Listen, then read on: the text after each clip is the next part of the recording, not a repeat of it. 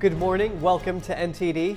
Good morning. Here are today's top stories. Israel releases October 7th CCTV footage from Gaza's largest hospital. Proof it says Hamas used the complex as terrorist infrastructure during the terrorist attacks. And we speak to an expert about the hostage situation as the conflict in Gaza enters its seventh week.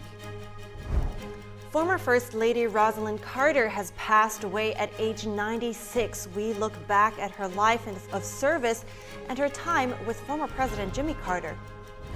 With Thanksgiving fast approaching, former President Trump served meals to Texas National Guard soldiers during a border visit, picking up a key endorsement. Protesters at last week's APEC summit were ambushed by a dozen men waiting for them. Hear what they had to say about the assault. A survivor of China's Cultural Revolution sees a similar situation happening in the U.S. right now. She makes her case to us, citing cancel culture and revisionist history. Several major corporations are pulling ads from social media company X amid controversy, and the ousted CEO of OpenAI landed a new position this morning.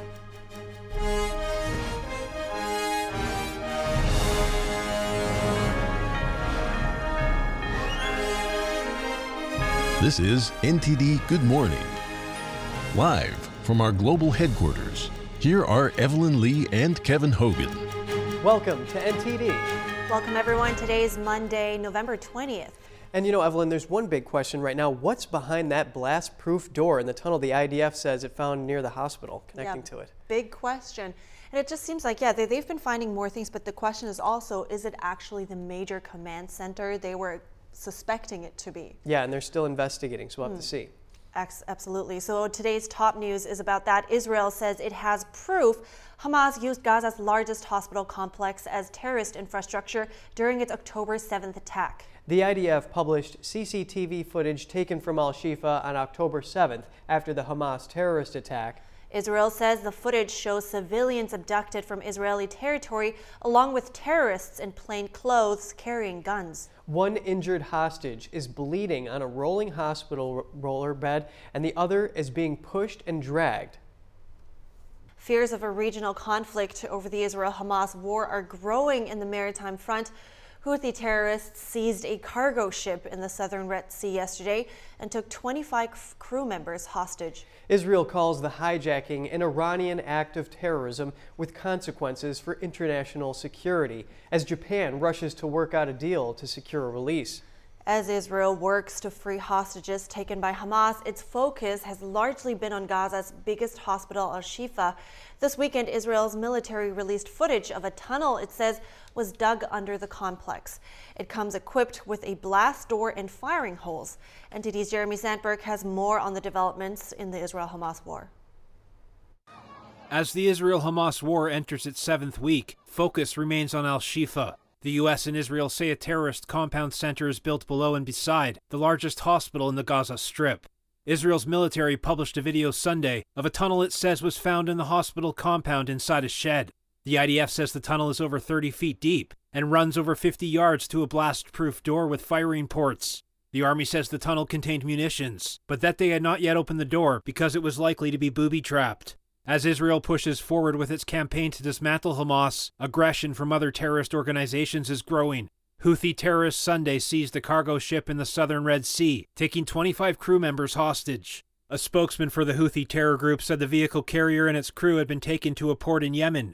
He warned that all ships in the Red Sea affiliated with Israel would become targets, and that military actions against Israel and its allies would continue until the operation in Gaza stops. Ship tracking data show the location of the vessel after it was seized. Two U.S. defense officials confirmed the hijacking, speaking on the condition of anonymity.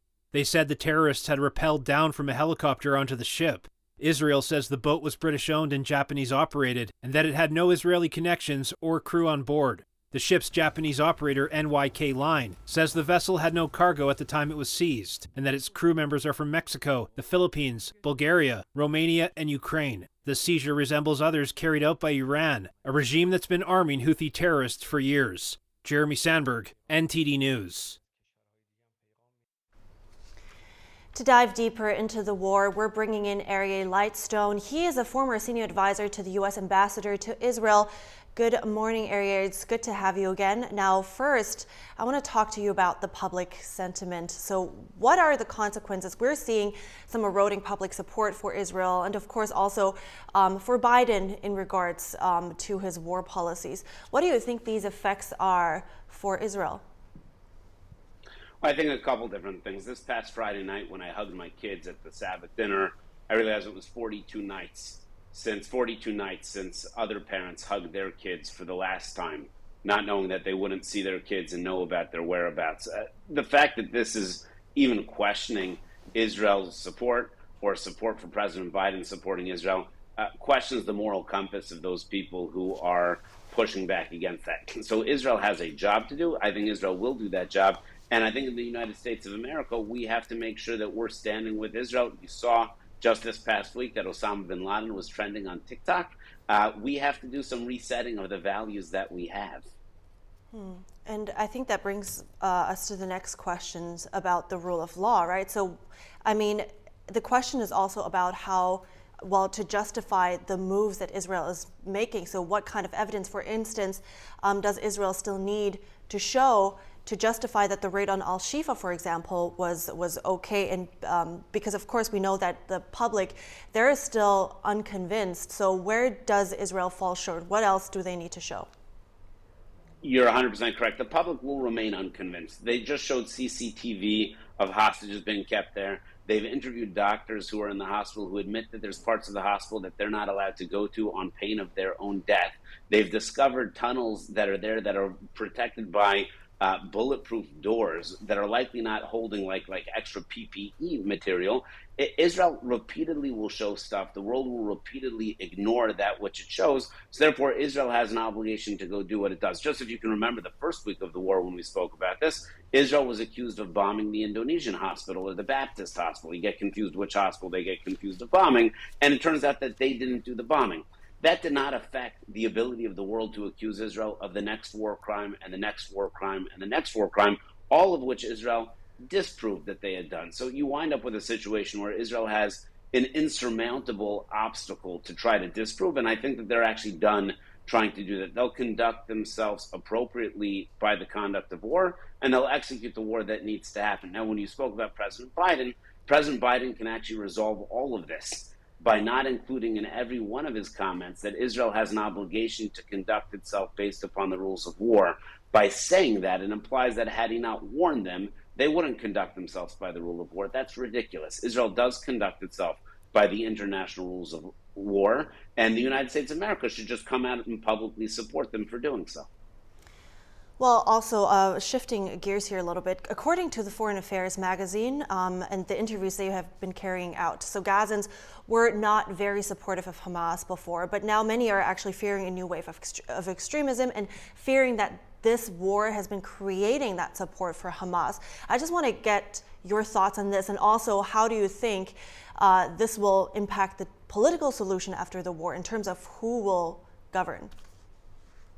Yeah, I mean, in terms of polls, repeatedly polls for the last 15 years, Hamas has polled over 70% popularity, not just in Gaza, but also in the West Bank and the Palestinian Authority. Just yesterday, the Palestinian Authority, which are the moderate peace partners, came out and said that Israel actually staged the attack on October 7th, making up this massacre. So when you're looking at from the river to the sea, from the Jordan River to the Mediterranean, there is a inculcation of incitement amongst Palestinians that makes them impossible neighbors. So when you want to go ahead and start, what is the political solution after? The political solution must begin with the fact that we treat or we teach children the ability to live with other people, even if they're not exactly like you. For example, many of your audience might not know that Israel has 2 million Arab uh, citizens. I went to a funeral yesterday of a Muslim soldier who fought for the IDF, who was killed in Gaza trying to save uh, these hostages.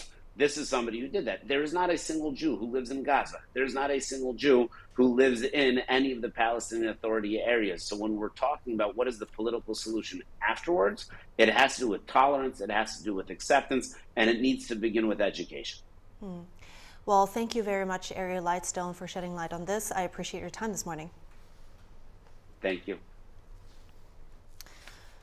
A heavy rocket and missile exchange between Hezbollah terrorists and Israel this weekend. The Iran backed terrorist group says it shot down an Israeli drone near the border.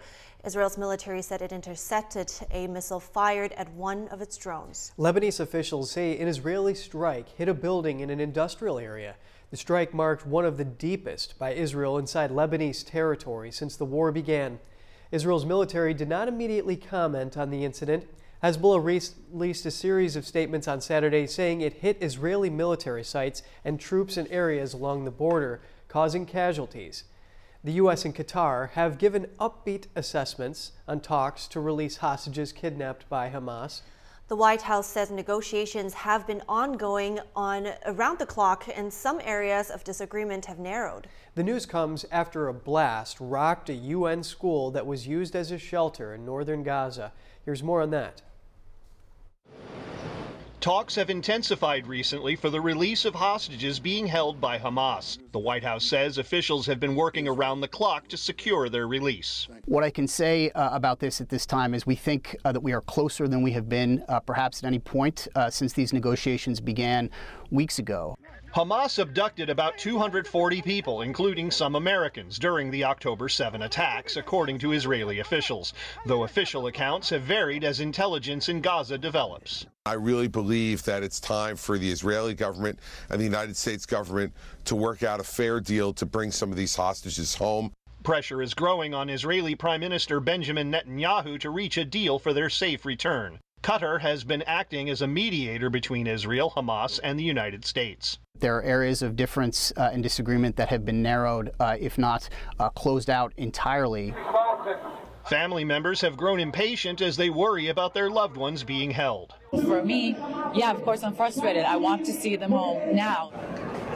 And the war continues to rage in Gaza. On Saturday, a blast occurred at a United Nations run school being used as a shelter in Gaza. It is unknown what caused the blast, and Israel says an investigation is underway. Israeli Defense Forces say 19-year-old Israeli soldier Noah Marciano was killed by a Hamas terrorist in the Shifa hospital. Marciano was one of two hostages found dead near Gaza's largest hospital last week. She was kidnapped by Hamas on October 7th. Hamas claimed she was killed in an Israeli airstrike. The IDF statement rejects that claim, saying Marciano was injured but not killed in the strike that killed her captor. The IDF says Noah's injuries were not life-threatening. It stated, quote, Hamas murdered Noah inside Shifa Hospital. And coming up, Texas Governor Greg Abbott hands out his 2024 endorsement. He says the U.S. needs a president who will restore law and order and not let criminals run amok. Bad news for President Biden in the latest national NBC poll, with over 60% of Democratic voters saying they disapprove of his foreign policy. Former President Trump takes the lead in a hypothetical potential 2024 rematch. More January 6th footage released. Some conservatives say the footage undermines the violent insurrection narrative, while others disagree. Stay tuned for that story.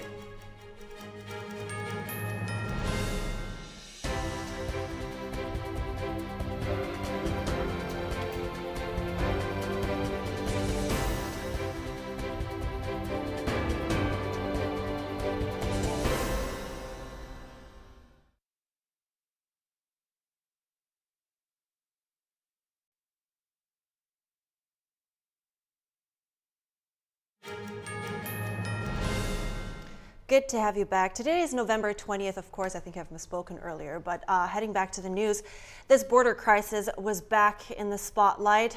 This weekend, former President Trump vowed to renew his crackdown on illegal immigration while visiting the Mexican border in Texas on Sunday. Trump appeared alongside Texas Governor Greg Abbott, who endorsed the Republican frontrunner for president. We need a president who's going to restore law and order in the United States of America, not letting these criminals run ransack over the stores that you see images of almost night nightly. We need a president who's going to restore world peace as opposed to this outbreak of warfare under Joe Biden. We need Donald J. Trump back as our president of the United States of America. It's uh, a tremendous honor to get that endorsement in particular because he really stepped up. He stepped up to the plate. He's doing the job of what the federal government is supposed to be doing. And I'm just telling you, Mr. Governor, I am going to make your job much easier. Earlier Sunday, President Trump served meals to Texas National Guard soldiers, troopers, and others who will be stationed at the border over Thanksgiving. Trump also had another rally this weekend. The former president was in Fort Dodge, Iowa, at a high school. After the event, Trump signed autographs and greeted people. A victory for former President Trump in Colorado. A judge on Friday rejected an effort to keep the GOP frontrunner off the state's primary ballot. Colorado District Judge Sarah Wallace says she believes Trump did engage in an insurrection, but she also said that the insurrectionist ban in the Civil War era 14th Amendment does not apply to presidents. Wallace is the third judge to allow Trump to remain on the state's 2024 primary ballot. Judges in Minnesota and Michigan have also rejected the insurrectionist ban argument. Trump spokesperson Steven Cheung applauded the ruling, which in his words is another nail in the coffin of the un-American ballot challenges. He also says voters have a constitutional right to vote for any candidate they choose. And a new NBC poll has President Biden losing in a potential 2024 rematch with former President Trump. Trump came in with 46% of registered voters' support. President Biden, 44%. The results are within the poll's margin of error, with Trump holding onto his lead over GOP rivals. Presidential candidate Nikki Haley gained some ground, up six points from the last NBC poll. Biden's approval rating dropped to 40%, the lowest since he took office. One of the major areas Biden is seeing trouble is foreign policy and the Israel Hamas war. Over 60% of Democrats polled disapproved of his foreign policy, and 56% of all voters disapproved of his handling of the war in Gaza. Around 70% of young Democrat voters shared that sentiment. Biden also lost a hypothetical matchup with a random, unnamed GOP opponent. The generic candidate had nearly 50%, Biden had just under 40%. Controversy in Washington over newly released footage from the day of the Capitol breach. Senator Mike Lee is calling for the January 6 committee to be investigated. He's accusing the panel of intentionally hiding footage he believes could be helpful for some January 6 prisoners. NTD's Daniel Monahan has the latest. Speaker Mike Johnson made waves with his Friday announcement that previously undisclosed Capitol Police security footage would be made public. Roughly 90 hours have already been released, with more expected to come on Monday. Johnson wrote Friday on X Today, I am keeping my promise to the American people and making all the January 6 tapes available to all Americans. The speaker shared a direct link to a website that will be continuously updated with thousands of hours of footage. Johnson says the American people can always be trusted to evaluate information and make their own judgments and decisions, stating that when bureaucrats and partisan activists withhold data to advance a narrative, it erodes trust in American institutions. In a post on social media, former President Donald Trump congratulated the speaker for having the courage and fortitude to release the footage. The footage shows the Capitol premises during the events of January 6, 2021, when protesters made their way into the Capitol, some after battling with police. However, some of the footage shows people casually walking beside police officers who appear indifferent and let them saunter along. A number of conservatives reacted to the new footage on X, suggesting the newly released tapes could have an impact on the cases of some January 6 defendants. Turning Point USA founder Charlie Kirk shared footage showing police and protesters standing around casually, writing, And just like that, the J6 committee's violent insurrection narrative has crumbled. Senator Mike Lee reacted to the post by asking, Why didn't Liz Cheney and Adam Kinzinger ever refer to any of these tapes? Maybe they never looked for them. Maybe they never even questioned their own narrative. The two were key figures on the January 6th committee. For her part, Cheney took to X to share a previously available compilation of violent interactions between January 6th protesters and police, writing, Here's some January 6th video for you. While Kinzinger took to X to post a screen grab from the security footage appearing to show Senator Josh Hawley running, writing, here is Hawley not running from not violent attackers during the not insurrection. Representative Robert Garcia says it's fine to release more information to create a broader picture about the events of January 6th, but believes the previously released footage tells a clear tale. We know that there was a violent attack on the Capitol, egged on by Donald Trump, and now enabled by this Republican majority. The January 6th committee was disbanded in January this year, shortly after it released an over 800 page report. It voted to refer President Trump to the Department of Justice, suggesting criminal charges, including obstruction and insurrection, charges Trump denies. Daniel Monahan, NTD News. And now for some analysis on the NBC poll we previously mentioned and former Governor Nikki Haley's rise as the field shrinks. Let's hear from Jason Meister, a Republican strategist and former Trump Advisory Board member. Jason, let's see. I guess we don't have the guest right now, but maybe we'll have a chance to speak with him a little bit later.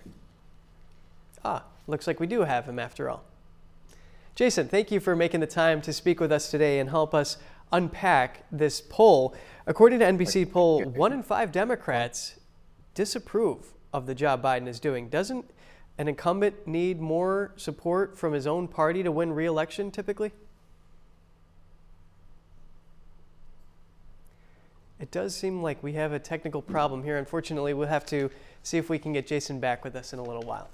So we're moving on here. Former First Lady Rosalynn Carter passes away at 96 after a short time in hospice care. Hear what world leaders had to say in her honor.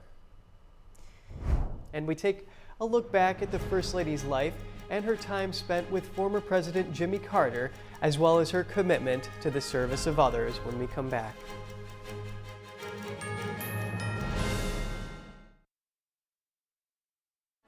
I'm Iris Tao at the White House, and we are NTD.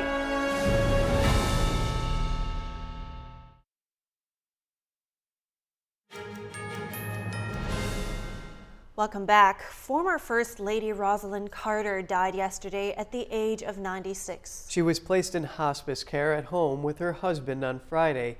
She was previously diagnosed with dementia. Reactions to her passing have been pouring in. President Biden said First Lady Rosalynn Carter walked her own path, inspiring a nation and world along the way.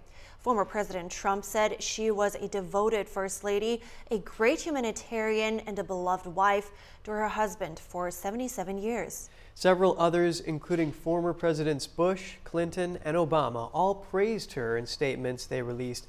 A series of events will take place beginning today, culminating with her funeral on Wednesday. Here's a look back on Mrs. Carter's life and her extraordinary marriage to the 39th President of the United States, Jimmy Carter. A soft spoken, small town girl, Rosalynn Smith Carter became one of America's most charming First Ladies. Born in Plains, Georgia on August 18, 1927, she was valedictorian of her high school class and met and married Jimmy Carter when he was in the U.S. Navy. When Mr. Carter's father died in 1953, they moved back to Plains to manage the family's peanut farm. I didn't want to go home. I was having a good time. Um, I think I had thought I had outgrown Plains, Georgia. I was had gotten a little too big for my britches.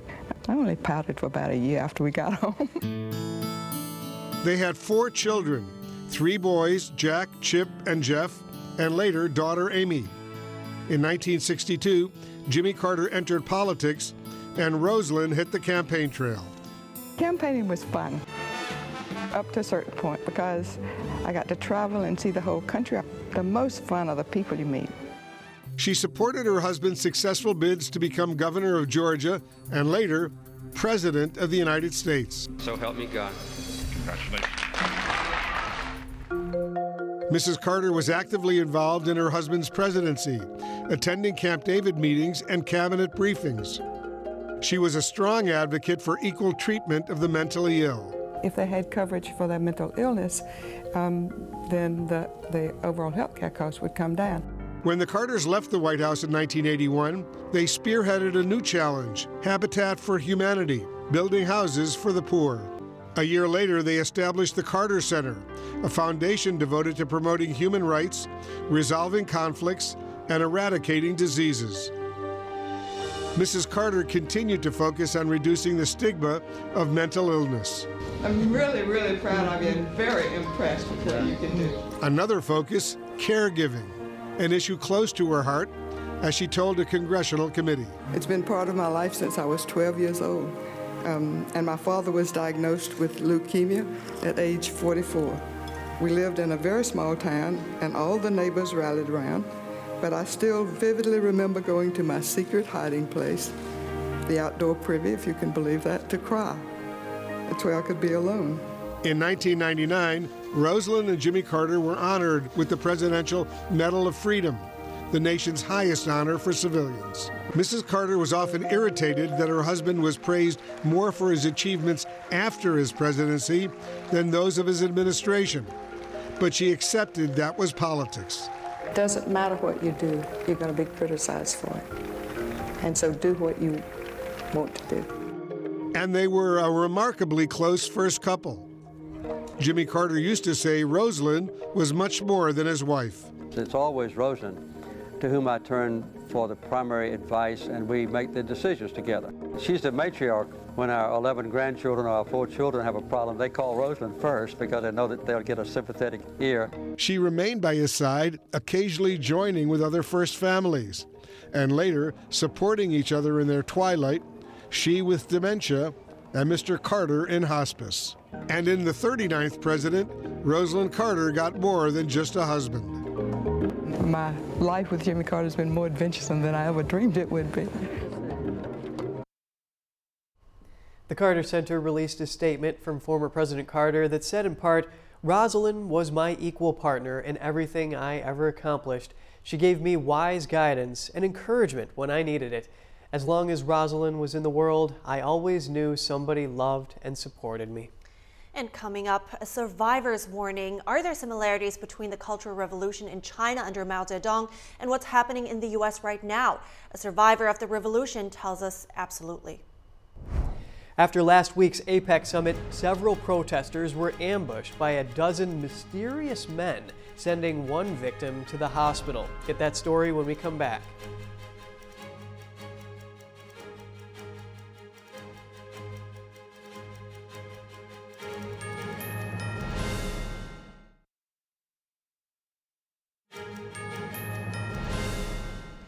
Good to have you back. A House committee has launched an investigation into Princeton's hiring of a former Iranian official. It's demanding answers from the Ivy League school. Committee members say that Hossein Mousavian worked for the Iranian regime his entire professional life before coming to the U.S. The 12 committee members sent a letter to Princeton with detailed questions about Iran's alleged influence at Princeton through Mousavian. They asked questions like whether the Obama administration was involved in his hiring. And whether Princeton is aware of any communication between Mousavian and the Iranian regime. The members wrote they are concerned about American universities providing opportunities for hostile nations to exercise influence on U.S. soil. A survivor of the Cultural Revolution in 20th century China has published a book called Mao's America, A Survivor's Warning. I asked her if there are similarities between what happened in China under Mao Zedong's rule and what's happening in the U.S. right now. Here's what she told me. Absolutely. That's why I wrote the book, is to uh, lay out the parallels of these two cultural revolution. By now, every American is familiar with what cancel culture is. What cancel culture looked like in uh, Mao's uh, cultural revolution? It's called uh, smash the four olds. What are they? The old culture, the old tradition, old habit, and old custom. That is the Chinese civilization. All has to be get rid of, eradicated, burned to the ground. Why? Because they want to implement Mao's ideology called Maoism as the supreme ideology of the land. That's why they want to get rid of everything in the past and everything that's traditional. Let the young people forget the past.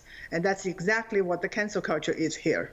She, can you give us some specific examples of attacks on traditional American values or on religion here in the United States? Yes, I, I, I tell you what happened in China. they went after statues. Why? That's the symbol of tradition, especially a uh, symbol of religion. Buddhist temples and Christian churches, all the statues were toppled down. And they also changed names. The names remind people of tradition, of virtue, of the past. Those had to be uh, get rid of. They changed the street names, institution names, and even personal names. So, is there a red guard or an equivalent form created here now in America? Absolutely. And those are the BLM and uh, transgender ideology. And now uh, Hamas supporters, and we see them on the uh, uh, on our streets, and we see them in our campuses, and they are the American Red Guards, or to be more uh, specific, they are the American Blue Guards. So, what can parents do to prevent the next generation from indoctrination? I think they can start with reading my book, realizing that's the same thing that um, the CCP has been pushing on Chi- Chinese kids, and I was one of them. That my education in Mao's China was nothing but indoctrination, and that is what they're pushing in American schools. In China, they made the kids the revolutionaries. They were the ones learned very little basic reading and math, but they're very good revolutionaries and they carried out Mao's Cultural Revolution. Well, this is a very startling comparison that you're making here, considering that Mao's Cultural Revolution claimed the lives of millions of people and yes. it had caused cruel and inhumane treatment of hundreds of millions. So, Xi yeah. Van Fleet, survivor of Mao's Cultural Revolution and Freedom Education Ambassador at the Independent Women's Forum, thank you for your time. Thank you so much. Three men were ambushed after protesting the APEC summit in San Francisco. A victim says they were walking back to their car when they saw the group of men waiting on the side of the road. And today's Jason Blair brings us more. Three men were walking back to their car on Friday. They had been protesting at the airport against Chinese regime leader Xi Jinping being in San Francisco for the Asia Pacific Economic Cooperation Summit, or APEC. Trump, Trump, they then noticed a group of men starting to follow them. They were going to attack us very soon.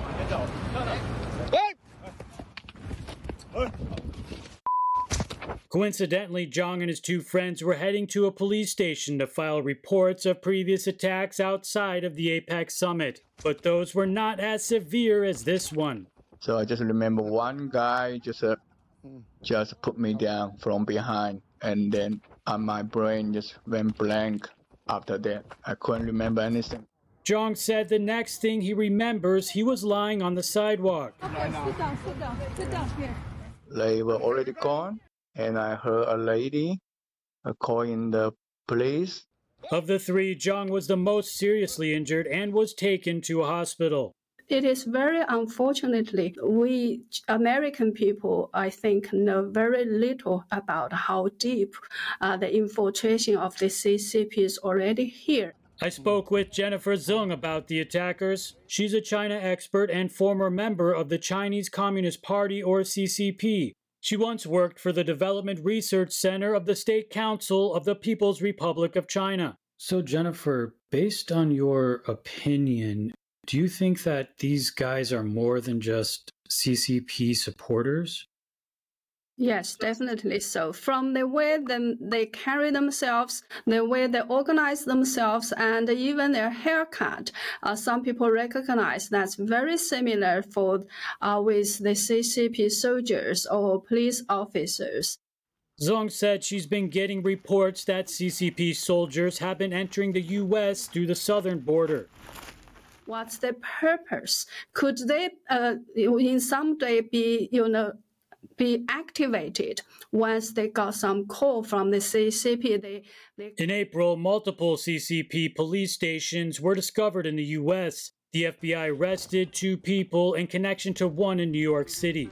This time, this kind of violence and organized violence has never been seen before. So I'm very much concerned they are not just your ordinary CCP supporters. Zhang said he moved to the US from China this year to escape the CCP's tyranny. China's CCP to do this brutal thing in American soil? Why they allow these things happening here? He also said during the protests the police seem to be biased and favor the pro CCP supporters. Zhang said he's filed a police report but says SFPD has not been very cooperative. So far, no arrests have been made. Reporting in San Francisco, Jason Blair, NTD News. It is an alarming report, and this is just something that suggests that the CCP has tentacles that extend beyond its borders and out here into the United States, because of course free speech would obviously be in direct opposition to their aims at suppressing their own people. Mm, right, and we have, of course, seen that with the covert police stations that have been we have been finding all across the world, actually. And I mean, that's of course there is people coming across the border that are actually fleeing oppression, like this gentleman that we saw, and he was obviously attacked and he had bruises all over his face. But then this also shows the vulner vulnerability at the border, right? Because Chinese immigrants make the fourth highest national nationality at the border now, behind Venezuelans, uh, Ecuadorians, and Haitians. So that just shows the vulnerability that we have at the border to get to rail those in. That is an interesting point you raise because there is a spike in Chinese nationals crossing into the United States from Mexico. And we're actually going to delve into that later, hopefully, with the guest. And we're going to try to sort through all that and find out who really is crossing and see if there's any concerns of spies. But before we head into the break, we're going to bring you some short headlines. The I 10 freeway in Los Angeles is expected to reopen. Los Angeles Mayor Karen Bass shared some good news with LA commuters. Everyone came together with the urgency, knowing what it means to have a freeway where 300,000 Angelenos pass every single day and the disruption that that caused in our city. The elevated Los Angeles freeway was closed for more than a week after an arson fire. It's expected to fully reopen ahead of this morning's commute. That's a day earlier than previously announced. Meanwhile, police are searching for a person of interest near LA. He's thought to be between 30 and 35 years old and appears to have a possible burn injury on his left leg. The Department of Homeland Security raided a storage facility in Manhattan last week and seized knockoff goods valued at $1 billion if they were authentic. Two men were charged with trafficking in counterfeit goods. A former NYPD detective said storage spaces all over the country are well suited for illegal retailers and that in his experience, all roads lead back to China when it comes to counterfeit goods. And coming up, several major corporations announced they're pulling ads from X as a social media platform deals with its latest controversies. And Sam Altman, CEO and co-founder of OpenAI, was fired last Friday in a move that shocked the tech world. Today, he's found a new job. What comes next for Altman?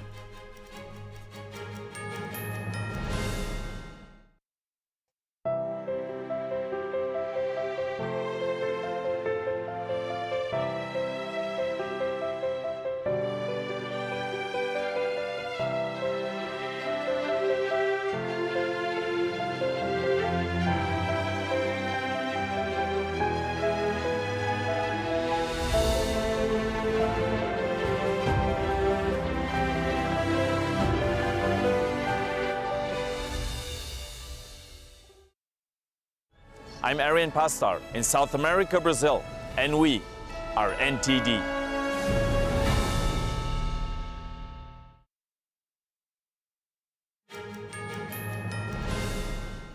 Welcome back. A number of major companies are pulling ads from X, formerly known as Twitter. Among them are IBM, Disney, NBC Universal, and Warner Brothers Discovery. And joining us now to discuss this is NTD business host Don Ma. Don, thanks for coming on. Yeah, always a pleasure. What can you tell us more about this situation?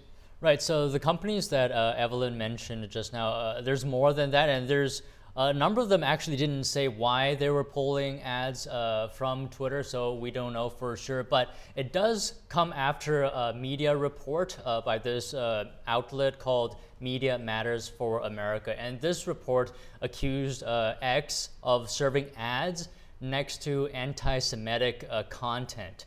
Um, and in that report, they actually showed a couple of screenshots of ads actually being next to anti Semitic posts. Um, but according to Twitter, uh, they did a little bit of an investigation, a very uh, small one. Uh, it seems like uh, this report might have faked those photos in a way, uh, but it's not that they photoshopped uh, those pictures. Um, so let me explain a little bit here. So according to Twitter, apparently what they did was uh, Media uh, Matters user uh, created alternate accounts. And then they just followed like anti-Semitic content creators. So their timeline would be populated by anti-Semitic uh, material and posts, and then they would just refresh their timeline until an ad appeared next to one of these posts, which majority was uh, anti-Semitic, and they took a screenshot uh, of that. Um, so let me actually give you some specific data points from from X. Um, so on that day, apparently 5.5 billion ads were served in total uh, on Twitter, and less than 50 were actually displayed alongside uh, anti-Semitic posts that uh, this media report mentioned. So 50 out of 5.5 billion, that's about like 0.000009 or something like that percent. Um, so uh, Twitter, a Twitter spokesperson actually said it just goes to show how good their algorithm is um, at avoiding this type of situations. And for one of the ads that actually appeared uh, next to uh, anti-Semitic material that uh, they mentioned in this report, only one person actually saw uh, this ad, and it was the user from uh, Media Matters. Um, so you know that that's another data point from Twitter uh, that they're saying. So what X is saying that this report actually is misrepresenting what users actually experienced on the platform and Elon Musk actually said that uh, today they're going to sue uh, media uh, reports, uh, Media Matters, uh, because of this report. Um, and Media Matters president actually had a chance to respond to uh, what Elon Musk said about filing a lawsuit.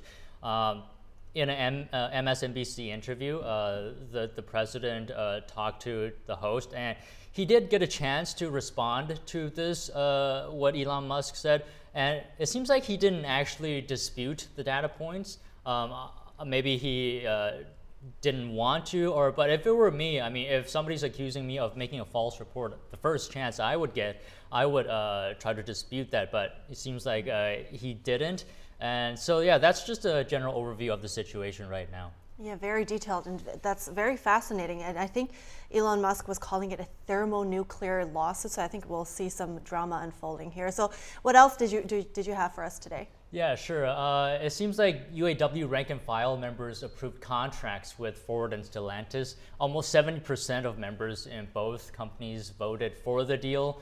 Uh, workers returned to work a few weeks ago after the tentative agreement was reached the approval of new contracts with Detroit's big three automakers ends any chance for strikes by the union until the contract runs out in 2028. And workers will receive an immediate 11% raise and 30% over the contract's life.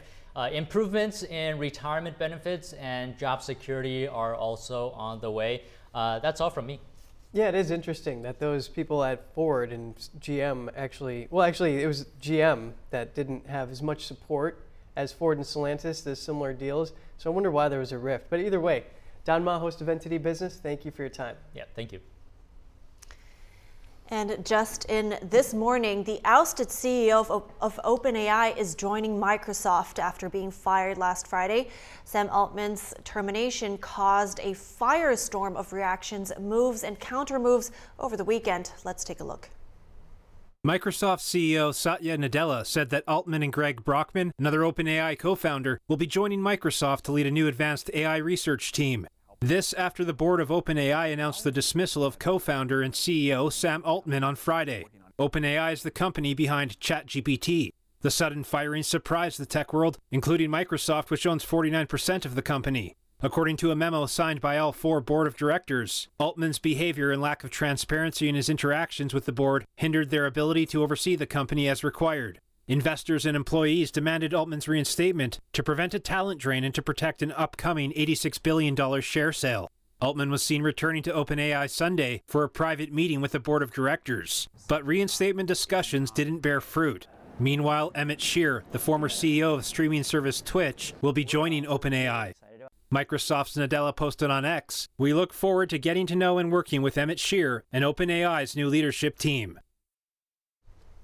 Well, I'm curious to see what kind of AI development they're going to spearhead. Yeah, same. But it looks like uh, that tech, uh, the whole tech industry, there is some, uh, they're stirring things up there at the moment. Things are That's getting right. mixed up, so let's see how that plays out. Um, but we're heading to a quick break, and then we're coming back with the second part of the broadcast.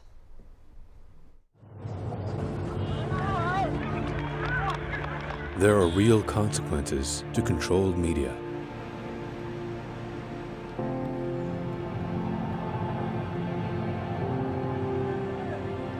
And NTD's founders know them firsthand. Our freedom of thought is the price. This is the lesson that guides us in everything we do. Yeah, so there's the tear gas there. We know the value of a free society. And we take seriously the responsibility to preserve it. We are NTD.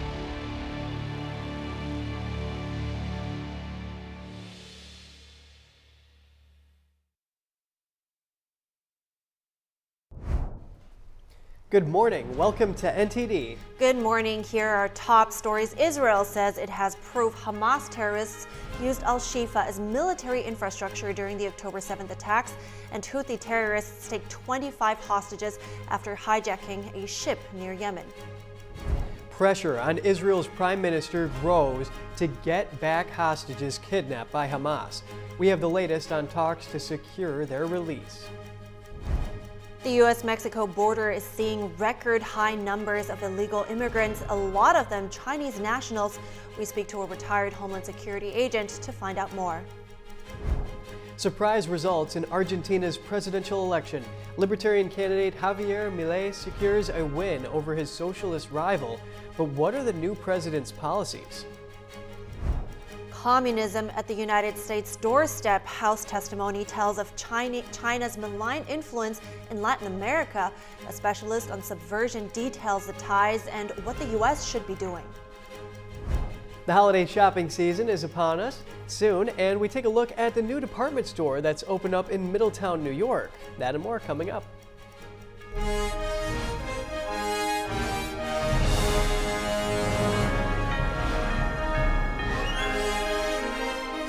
This is NTD Good Morning. Live from our global headquarters, here are Evelyn Lee and Kevin Hogan.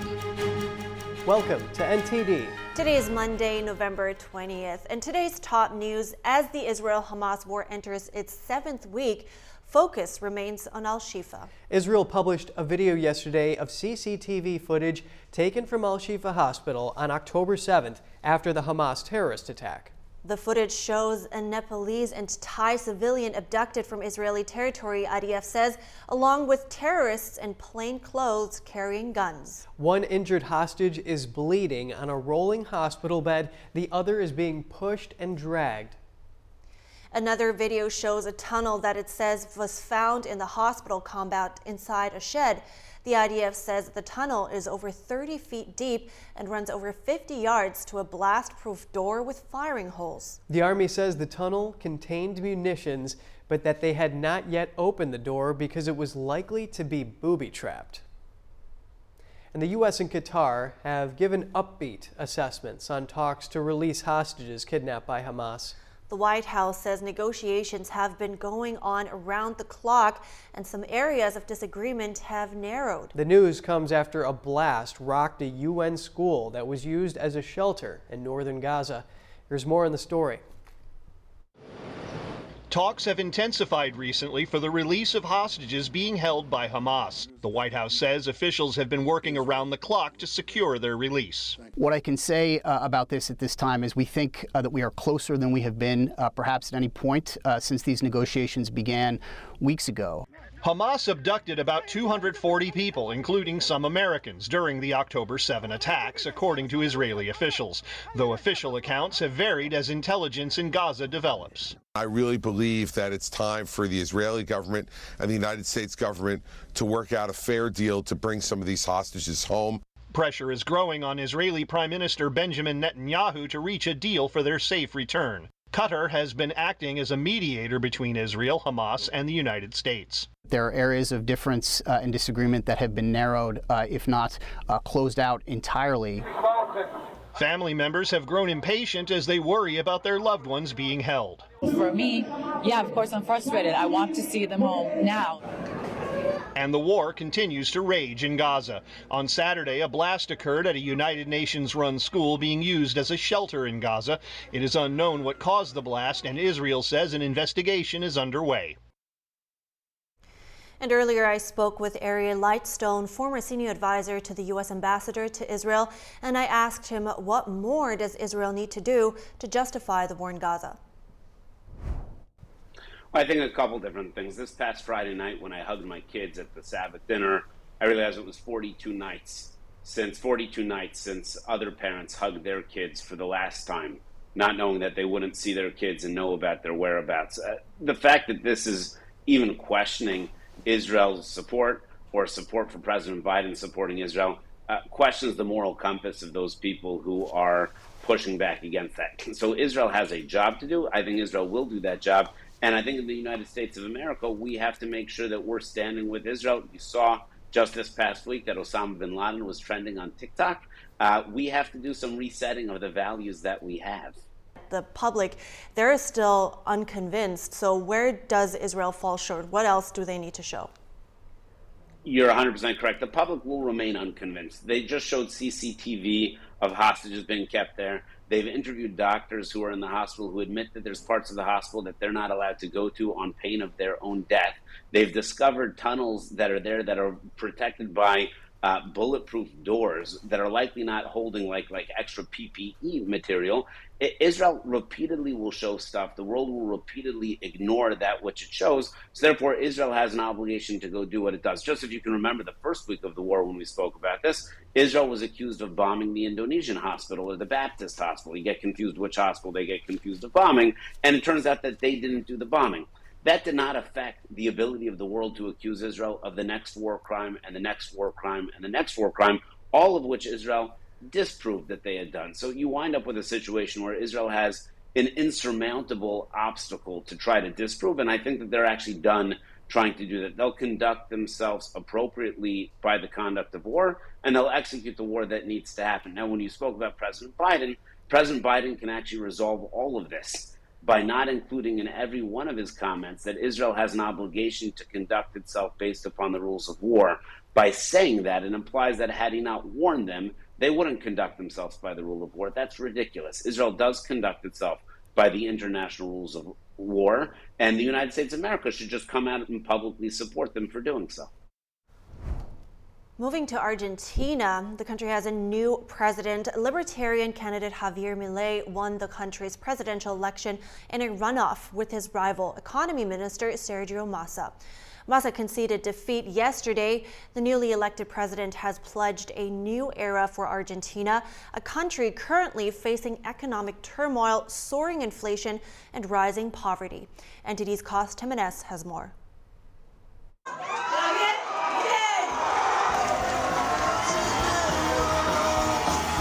President-elect Javier Milei secured his win with over 55% of the votes. His rival Sergio Massa received just over 44%. Milei promises drastic changes for the country. Today brings an end to this idea that the state is shared among politicians and their friends. Today brings an end to this vision that the perpetrators are the victims and the victims are the perpetrators. Today we retake the path that made this country great. Today we embrace the ideas of libertarianism.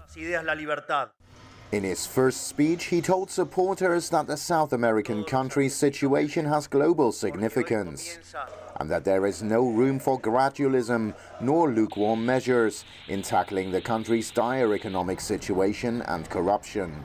Argentina has dropped from being one of the world's wealthiest countries less than a century ago to one of the poorest, owing to high government spending and stagnation under the previous socialist governments, which advocated for social justice. Milei's other pledges include eliminating the nation's central bank, cutting unnecessary government spending, and deregulating private gun ownership, as well as using the US dollar as the country's currency and cutting economic ties with China. Inflation in Argentina has soared above 140% this year, surging past 100% in February for the first time in over 30 years. Global leaders, including current and former heads of state, gave their reactions to Milei's win on social media, with many congratulating the new president, including former President Donald Trump.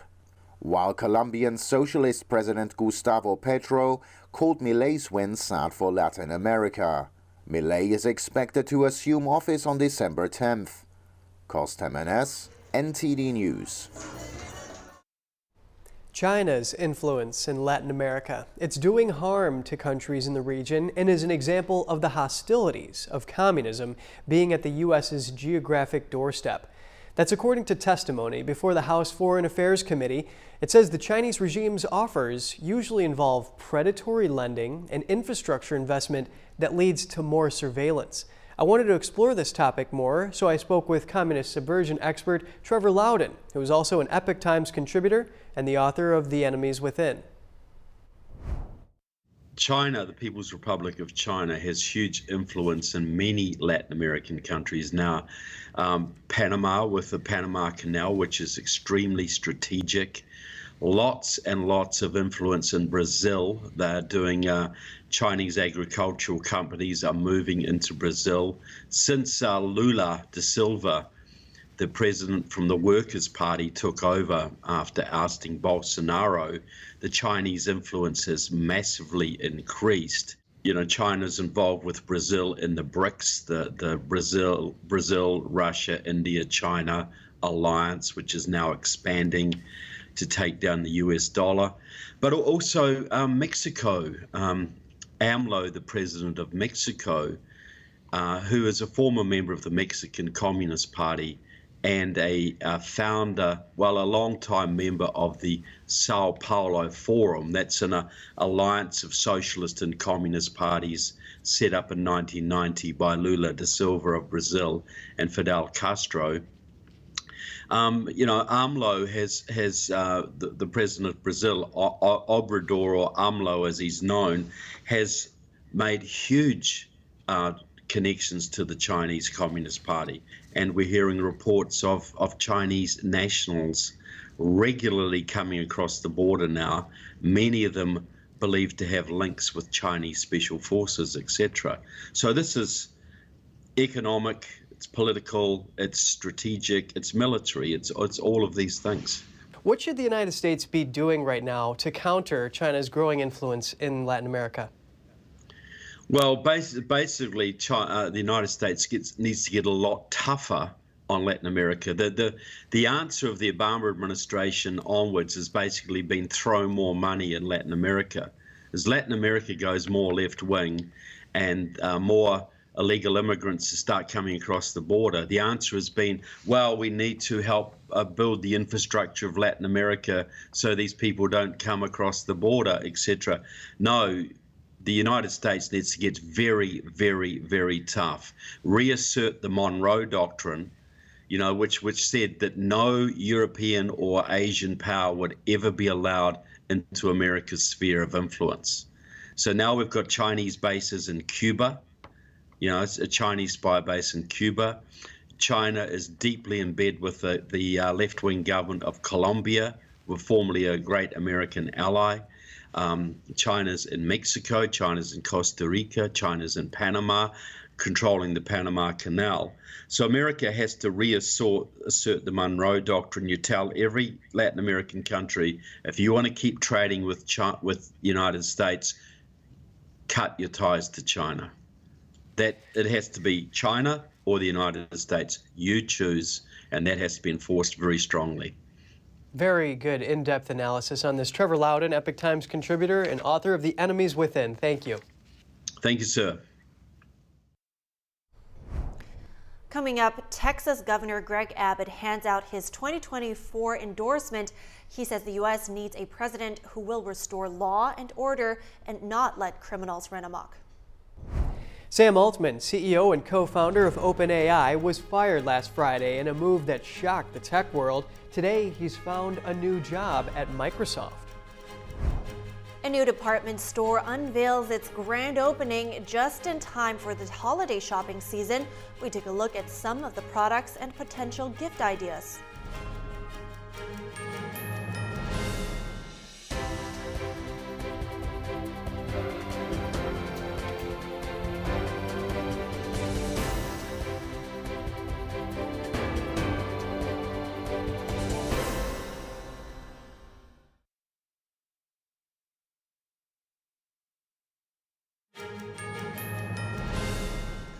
Welcome back. Heading to the border, the number of Chinese nationals crossing into the U.S. from Mexico this fiscal year broke the record. That's 12 times as much as last year and 70 times as much as fiscal year 2021. And let's hear more on the security risks this may pose from Victor Avila, a retired special agent with Homeland Security Investigations, ICE. Victor, thank you for joining us this morning. What is the likelihood that spies are embedded in the 24,000 Chinese nationals apprehended by Border Patrol while attempting to enter the country? Well, we uh, absolutely have to keep that in mind and, and kind of be uh, assume that they're here. Uh, I don't like the word assume, but uh, because of the numbers that have come through that southern border, uh, just like we've been concentrating on national security and other terrorists, uh, usually from Middle East and what's happening in Israel, let's not forget about China. China has been embedded in Mexico for many, many years and have also taken advantage of this open border system and have infiltrated us on many different aspects. Uh, the uh, internet intellectual property rights, uh, intelligence gathering, uh, infiltrating our universities and gathering intelligence, uh, the balloons that we saw just last year, the fentanyl that they bring into Mexico uh, uh, and the precursors to uh, kill hundreds of thousands of Americans. So it's definitely a huge national security issue. Right, thanks for outlining those things. And we've seen video footage purportedly showing these military age men that are trying to enter the country down at the border there. So can you elaborate a little bit more on just why we're seeing such a rise in the last few years? Well, um, I just returned from the border just yesterday, and let me tell you, the uh, the world knows that the border is open. Uh, and in this case, I was in El Paso, Texas, and the uh, information has gone out, and they have made their way from uh, not just China but all over the world to infiltrate us through Mexico. And uh, a lot of times, people think that the Chinese might have to uh, secretly infiltrate us, and and of course, we have those as well that are smuggled into the country that do not want to be de detected. I worked those cases when I worked in Mexico City. I, I worked a, a, a, very complex international uh, uh, human Chinese smuggling case from China, Mexico to New York. So that happens as well. But also, most of them are turning themselves into Border Patrol because they know that they could just walk up to be Border Patrol and be uh, processed and released into the country under this uh, uh, catch and release policy yeah, and earlier I spoke to journalist Michael Yon about this, and he was explaining how some of these Chinese nationals would actually carry a bunch of cash. They would use sophisticated routes to get into the United States, bypassing what some of the other civilians would have to go through, and also that they would go through that Darien Gap, that treacherous pass, in order to arrive here finally at the United States. So those are some great lengths. But what can be done once they actually make it to the border to prevent purported Chinese spies from entering the country? Well, um, I would take it one, one step further and go back and deal with Mexico and China itself. Uh, I, I, the way you describe it, it would be a little bit too late the way this is going on now. I, all of this is going to change in 2024, but for now, we have to keep in mind that uh, we have to continue to put pressure on Mexico and continue to put pressure on, on China. Now, this past week would have been the perfect example and, and opportunity to do that and I just didn't see our government do that with China, especially with Mexico. I know there was talks about, you know, making a deal with the fentanyl and all that, but we can't trust these governments and we can't trust Mexico. I, I work there. Uh, they're as corrupt. Uh, both countries are very corrupt, and we have to uh, maybe go as far as impl- implementing some sanctions here and, and really taking it uh, one step further to protect our public safety and national security and sovereignty as well. And do you say that it starts there because once they reach the border under these set of conditions, it may already be too late to prevent this? Just briefly.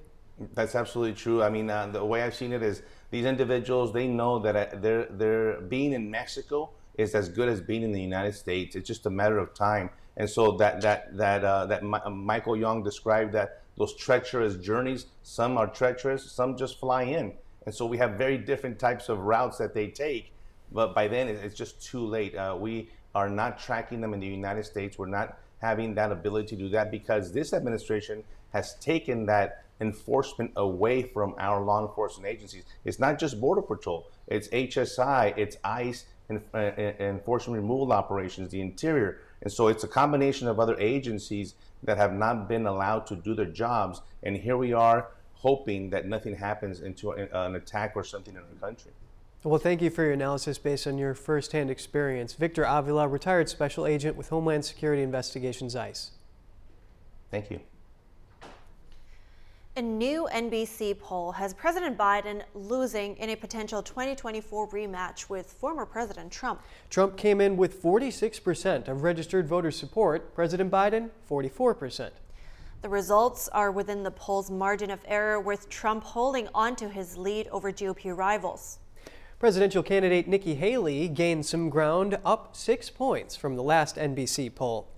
Biden's approval rating dropped to 40%, the lowest since he took office.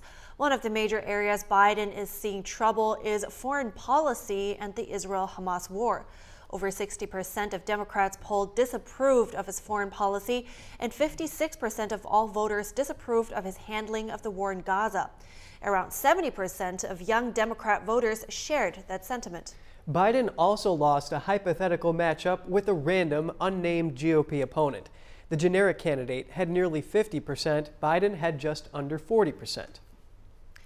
And just in this morning, the ousted CEO of OpenAI is joining Microsoft. After being fired last Friday, Sam Altman's termination caused a firestorm of reactions, moves, and countermoves over the weekend. OpenAI is the company behind ChatGPT. The sudden firing surprised the tech world, including Microsoft, which owns 49% of the company. According to a memo signed by all four board of directors, Altman's behavior and lack of transparency in his interactions with the board hindered their ability to oversee the company as required. Meanwhile, former CEO of Twitch, Emmett Shear, is joining OpenAI. Shear posted on X that it was a once in a lifetime opportunity. And also, the holiday shopping season is starting soon, so time to start looking for gifts. That's right, and in the middle of Orange County, New York, a newly opened department store called New Middletown welcomed reporters for its grand opening. Let's take a look.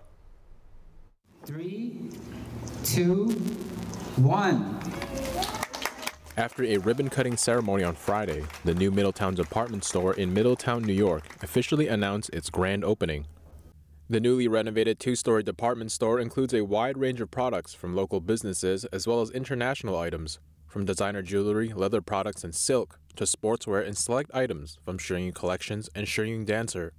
So our mission of uh, opening new Middletown department store is to bring back this shopping tradition and give the people the opportunity to shop in person, shop local, and mingle with your local neighborhood. For local residents, New Middletown holds a lot of meaning from the memories of the original building. And it was just so beautiful to see they brought back all the traditions and bringing back a lot of memories for a lot of people. So we're very thankful about the millions of dollars of investment. And at the same time, we're very hopeful that um, they'll be here to do a lot of business it's a little bit of the, the past, but now we're looking towards the future, the present and future, and we're really excited what's what's become here. I used to shop in Tompkins, so to come back now and see it renovated with such beauty and such wonderful products, and, and it's going to be a lovely addition to downtown Middletown, and uh, I can't wait to bring my wife here. Representatives from the offices of New York State Assemblywoman Aileen Gunther and Congressman Pat Ryan also celebrated the grand opening of New Middletown and presented commendations. Well, that is really great. How exciting. Yeah, I actually really do enjoy shopping for holiday gifts over, you know, just as long as you're not too last minute and everybody is kind of fighting for things, um, especially in person. So that's great. Yeah, well, and if you visit their enterprise, you could get some really nice stuff like silk. Oh, there Yeah. we go. Yeah, um, I'm always open for some tips here. All right, uh, we have to wrap up our show now, but we'll keep you updated with the latest information. Stay tuned for our News Today broadcast at 11 a.m. Eastern Time. Thanks for watching. I'm Evelyn Lee. And I'm Kevin Hogan.